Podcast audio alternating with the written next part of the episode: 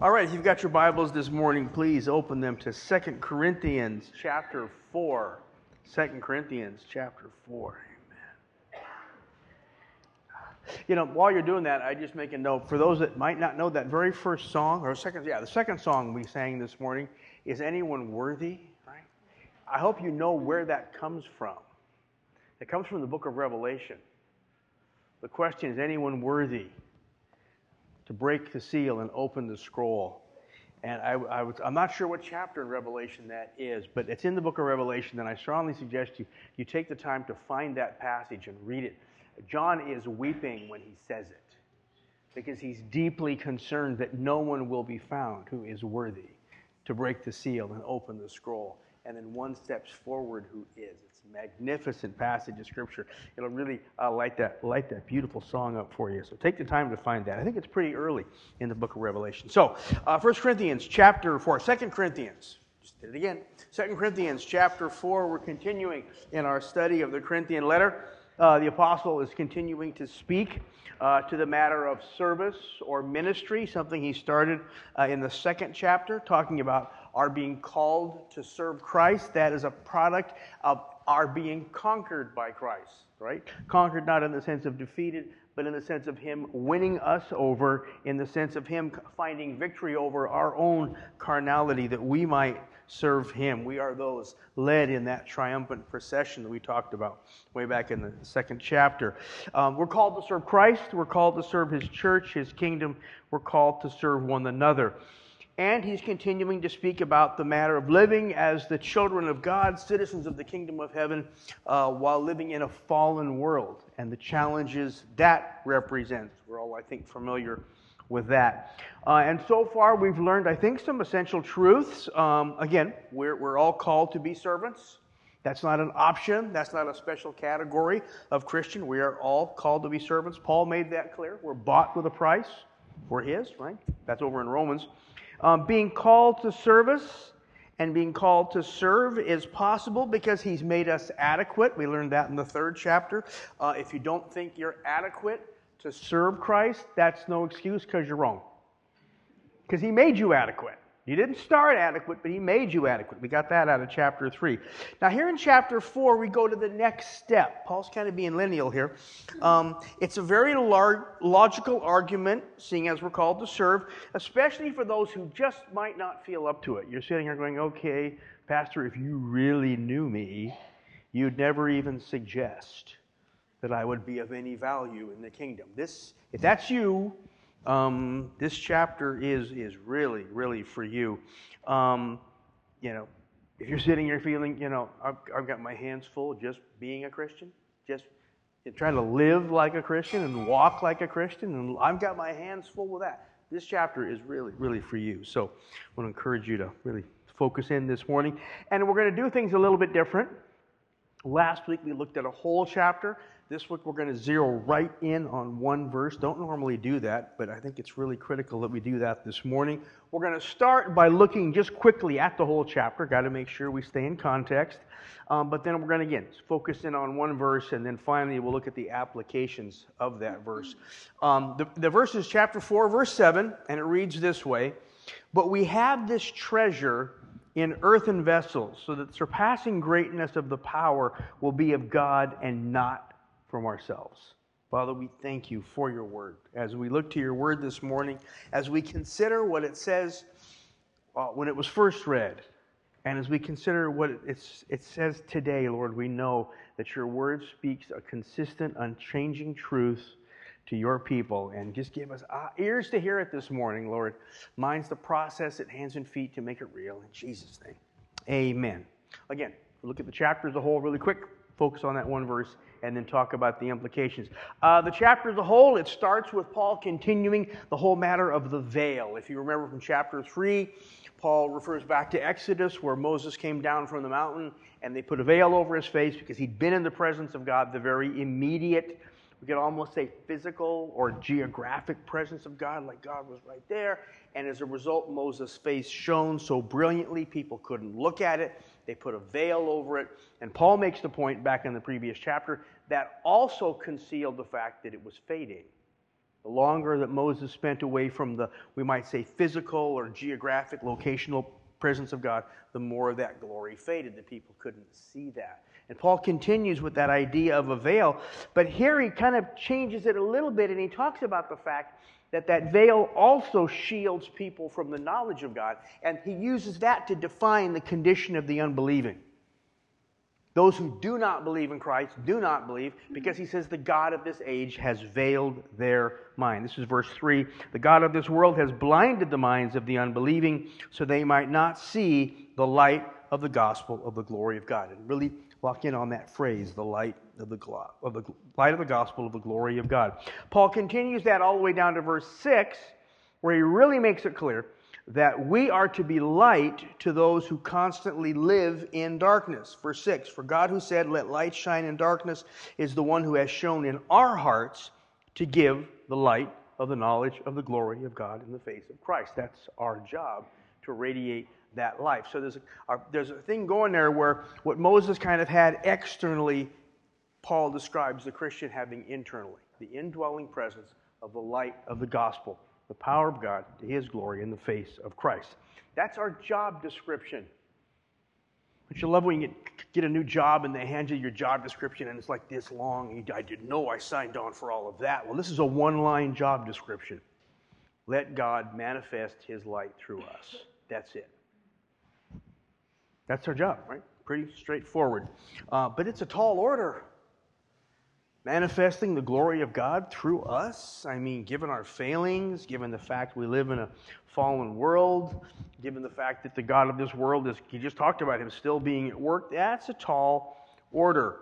And so that sets up for verse 7, which we're going to look at. But we're going to just for now set that aside and finish out this overview of the chapter. From verse 8 to the end of the chapter, Paul talks about the very honest difficulties we face. And this is a brutally honest chapter. And I do hope you're reading along as we go through these. You get so much more out of it. But verse 8 through the end of the chapter, it's this just brutally honest assessment of what it is to be a creature, you know, made of the stuff of this world, dying as we do, decaying as we do, dealing with the realities of what we do. Um, verse 11, we who live are constantly being delivered over to death Slap that one on your refrigerator door. Yeah, we who live are constantly being delivered over to death for Jesus' sake, so the life of Jesus might also be manifested in our mortal flesh. Verse 16, though we do not lose heart, but though our outer man is decaying, that's another one to put on the refrigerator door. The outer man is decaying, yet the inner man is being renewed day by day. You know, we like to think if we just do it all right, if we eat right, if we exercise right, just do all that stuff right, we're just, you know, we're going to avoid that whole thing of the decay of this body. And we all know it doesn't work. It happens anyway, right? You might prolong it, but you can't beat it, right? We're, it, to happen, right? Honest chapter, brutally, brutally honest chapter, talking about the Christian life with all of its challenges and difficulties, disappointments, what it is to be a follower of Christ in a fallen world. Um, and then right there in the middle of that, that transition between Him calling us to be light, the light of the glory of God in the face of Christ, and what it is to be, to try to do that in a fallen world, we have this incredible seventh verse. I, I guess you could call it a secret uh, boy, if we get the hold of it, if we get his understanding, it really, really helps, right? Verse 7, Paul says, We have this treasure in earthen vessels, so that the surpassing greatness of the power of God may be from, or the surpassing greatness of the power may be of God, not of ourselves. In that verse, there's a, there's a contrast and there's a conclusion that's drawn from the contrast. And that's how we're going to look at it. We're going to look at the contrast first and then the uh, conclusion. Uh, the contrast starts with the fact that we have a treasure. That's where it starts. Statement of fact. We have a treasure. What treasure? Well, he just got done twice talking about the light of the knowledge of the glory of God in the face of Christ. That is ours. That is a treasure. Jesus used the word treasure a lot. He talked about something that was of great value. He talked about a box that you would put things in. that were of great value. He talked about the actual act of treasuring or attributing value to something. He used the word treasure a lot, and it was always talking about value. We talk a lot about values. This is very specific. In the teaching of Jesus, we see the simple point that some things are more valuable than others. And in Jesus, when we talk about a value system in our mind, we go to a moral hierarchy, and the word can be used that way. But that's not how it's being used here. And that's really not how Jesus was using it when he used that word treasure over and over and over again, that which is valuable. He's talking about the simple understanding that some things are more valuable than others, right? I think a really good way to see that is to understand what we value and what we don't. I, would put it this way um, think about that try to identify the three things you, you value most, that you put the most value on. I think for most of us, it's probably something like, you know, our, our spouse, our marriage, our children, our closest friends, something like that, right? Typically, I mean, you may have some other things, but typically that's kind of the, at least the three things that come, you know, come to my mind. The things that I value the most. If you have any difficulty in coming up with that list, ask the question this way what would do the most damage to my mental state, my emotional well being, if I lost them? That's a good way to determine what's most valuable to you. Ask the question what, how would it impact me if I lost it, right? Well, let me suggest this that this treasure of which Paul spoke of in the previous verses, the light of the knowledge of the glory of God, that actually is our greatest, our most valuable possession. That the light of the knowledge of the glory, and that word knowledge there is an experiential knowledge. The word glory is the evidence of his presence and in the face of Christ. So we're not talking about religion, we're not talking about spiritual gifts. We're not talking even about things like spiritual disciplines. We're talking about we're not talking about spiritual practices, we're not talking about anything other than the simple truth that we are saved. We have the light of His presence in us, right? We are saved. We're saved from sin.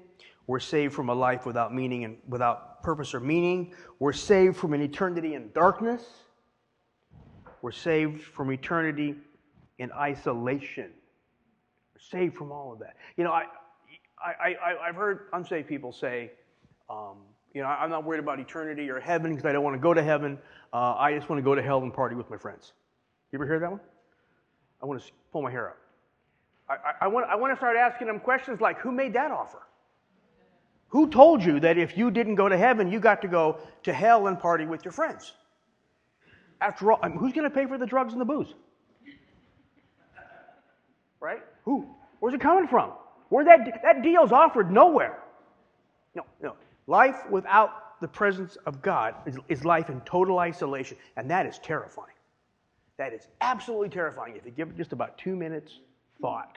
I mean, I do pretty well by myself. I can hang out for a day or so and be cool. But after that, I really start getting, you know, really like weird, right? Life and life, eternity without isolation, with isolation, terrifying, right? The very fact that I am, by faith in the completed work of Christ in me, that I'm saved, that my eternity will be filled with the things, with the people that are most important to me. That is truly a treasure. Look at it this way. Think of all the other things you might value a lot. Again, I gave three my, my wife, my marriage, my children, my closest friends, right? In Christ, if, if and when I lose those things through, through, through death, right? That loss, though devastating, is by definition temporary. If, you, if we are in Christ, there is no loss at death that is anything but temporary. If there's any goodness in it, we're getting it back. If there's anything beautiful in it, we're getting it back. If there's anything worthy in it, we're getting it back. All loss for a person in Christ is temporary. All lost for a person outside of Christ is permanent. There's the value. There's the value of having the light of the glory of God in the face of Christ, in the person of Christ. Immeasurable value. We have this incredible treasure. God give us wisdom to be mindful of that, right? That's one side of the contrast. We have this treasure in earthen vessels. Now, a lot of times I ask you to, I, I, share a Greek word with you. I'm going to take it one step further this morning, and I have a reason for this. I'm going to ask you to try to say it with me. Right? It's a beautiful word. The word is os, ostrakinos. It's not really difficult. Say o. They're all off to a good start. Stra, like stra, ki, nos. Congratulations, you all speak Greek. Ostrakinos, beautiful word, right? And what it refers to, and I've got a reason for putting you through that, um, it, it refers to the pottery stuff, that fired clay stuff that was so essential to, to life in the, in, in, in the first century and centuries before and after. Um, ostrakinos, things made of fired clay, right? So very important. I mean, just think about this just for a second, how, how important it was. Um, think of anything you put something in, any box or container, all the way from the huge containers down at the port, that way. The huge, now they didn't make clay pots that big, like 40 feet long, but they made them big. There are some clay pots in Crete that we had the privilege to see that you could put like five people in. They're massive, and they would put stuff like grain or stuff like that in them, all the way down to like a little tiny, like maybe cosmetic thing. All of that. If it contained anything, right, that couldn't be put in a basket, some stuff can go in a basket, but if it couldn't go in a basket, they had to go in a clay pot. So it was absolutely essential for everyday life, right? Um, ostrakinos refers to that kind of stuff. Now, there were, there were three related words, and, and, and stick with me on these. There's three related words that I, I want you to get. Um, they're all forms of the same word. The first word is ostrakon. Ostrakon. And that was the actual thing, right? So a clay pot or a, a, a clay um, jewelry box or a clay vessel you would put oil in. Those were all ostrakon, right? And that was what people used every day, used all over the Roman Empire, throughout the whole Middle East. Absolutely essential. Ostrakon, very important. But that word ostrakon also, also described what happened when one of those pots got like dropped. You know, if you have kids, boom, and stuff breaks, right? Well, they wouldn't throw it away like we would do. They would save the pieces. And the big pieces, like maybe where the handle was, if you were fortunate enough that wherever the handle was, if that stayed intact, that made a great scoop, right? Or even a little trowel for digging in the garden, right? Those bigger pieces, big flat pieces, they would use for art. Because, yeah, Egypt produced some tremendous, beautiful art out of the ostrakon, the big flat pieces, and they would draw them. A lot of that stuff, right? The little pieces, the little pieces were ostraka, right? Ostraka. They were valuable too. In fact, um, they're valuable in a couple different ways. Uh, ostraka were used for imagine life without post it notes. Right? I know a lot of people use their phones now. Okay, imagine life without the notepad function, function on your phone. No notepads at all, right? My life would be a wreck, right? The ostraka, the little things, they were the post it notes because they would take them and would put them in a pile and then uh, you know, they would make lists on them, right? That was not only important then, it's also important now. Because up until the 18th century, when scholars tried to read, you know, the ancient manuscripts, they could read the Hebrew, but they struggled with the Greek because it wasn't quite the same. See, what they were trying to do was read ancient manuscripts of the Bible like they were reading Homer or Plato or those guys, right? And the Greek wasn't quite the same. That's a much older, it's like, you know, 800 years older, and the language had simplified, the grammar had changed, and they struggled to translate the New Testament accurately because they didn't really have a good text. And then they started looking at those little, you know, sticky notes, you know, you know, two loaves of bread, a kilo of oil. They didn't have kilo back then, but you know, some oil. Uh, be sure to stop and see your mom on the way home. That kind of stuff. And they started to look at those notes, and that was the exact same dialect as the New Testament. And it is those notes, all of those tons and tons of ostraka they found, that is what has led to the quality of manuscripts that are used for our modern Bibles, right?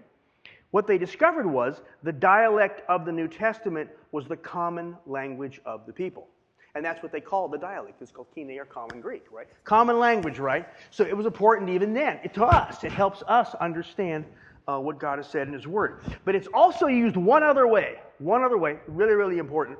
Uh, it's particularly unique to Athens, right? But of course, of course, this is in a time, and I'm saying all this not just because it's historical data. This is all in the minds of Paul's readers. When Paul's readers hear that word, you know, ostrakinos, all of this is there. This is how they're thinking about it, and that's what we're trying to get. What are they thinking when Paul uses this word?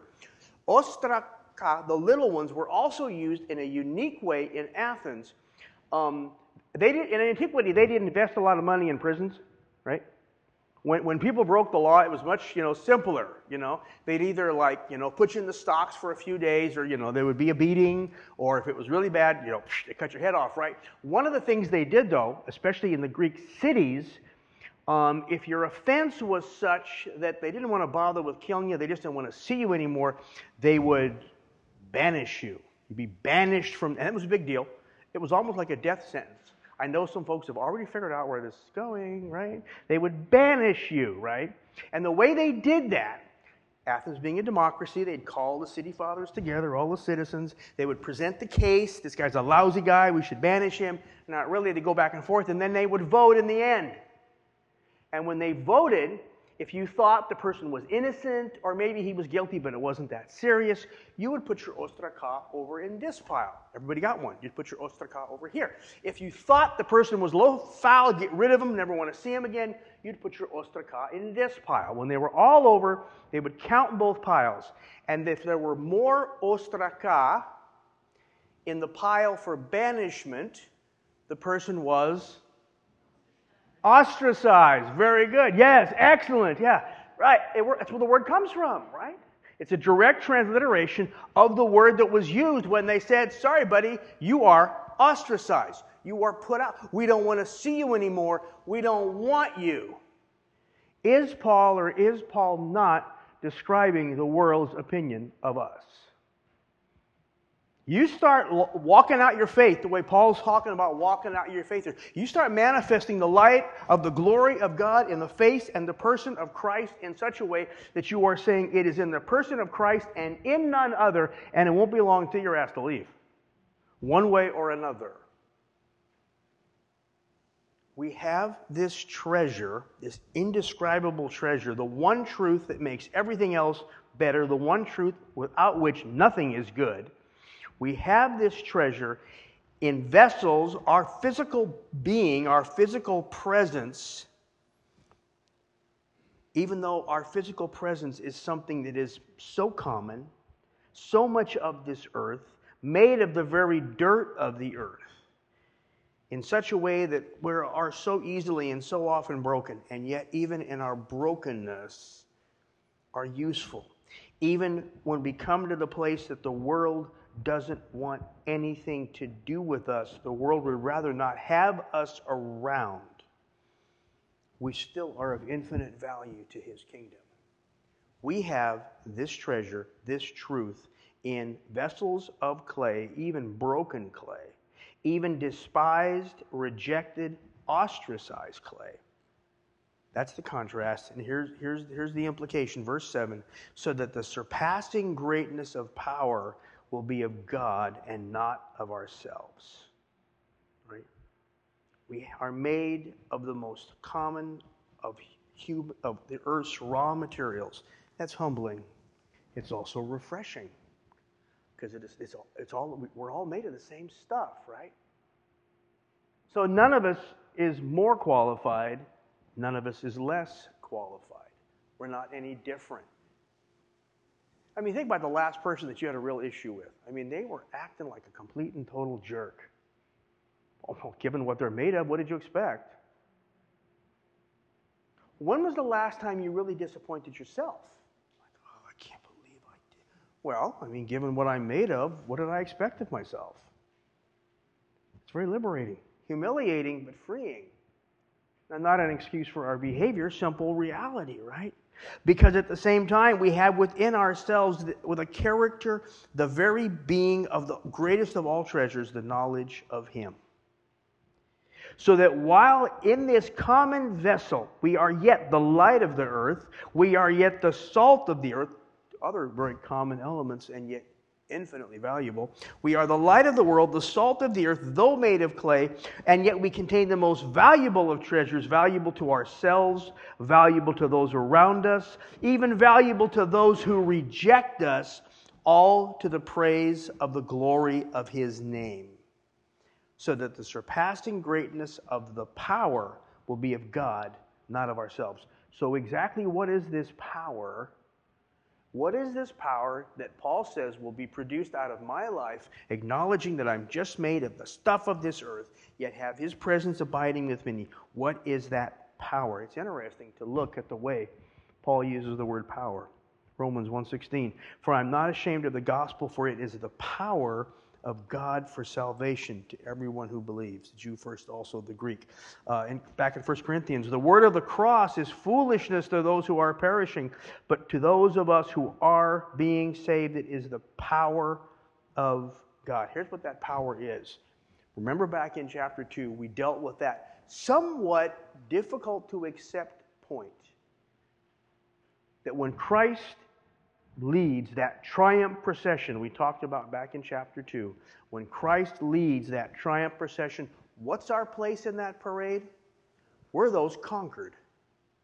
We're those who walked in chains before the conquering Roman general. That's our place in the parade. He has conquered us, which is to say, He has conquered my old carnal nature. And I've got enough time with that carnal nature to tell you that that was no easy feat. That was quite an accomplishment on Christ's behalf to conquer this carnal man. But he did. And because he conquered it, I am his. Because he conquered it, I have firsthand experience of the power of God. Because he changed me. This very same power that conquered me and conquered you that conquered the de- defeated the carnal nature within us, that broke down the barriers that kept us from turning to the light. The power of the gospel, that's the most powerful force in nature. That's the most powerful force in the cosmos. I will argue there is no force greater in the, in the entire cosmic order than his ability to change the heart of a human being. That is the power of God. That is the power that is resident within us and is demonstrated in us only because we know it didn't come from us. Ever try to change somebody on your own? How'd that go? How'd that work trying to change somebody on your own, right?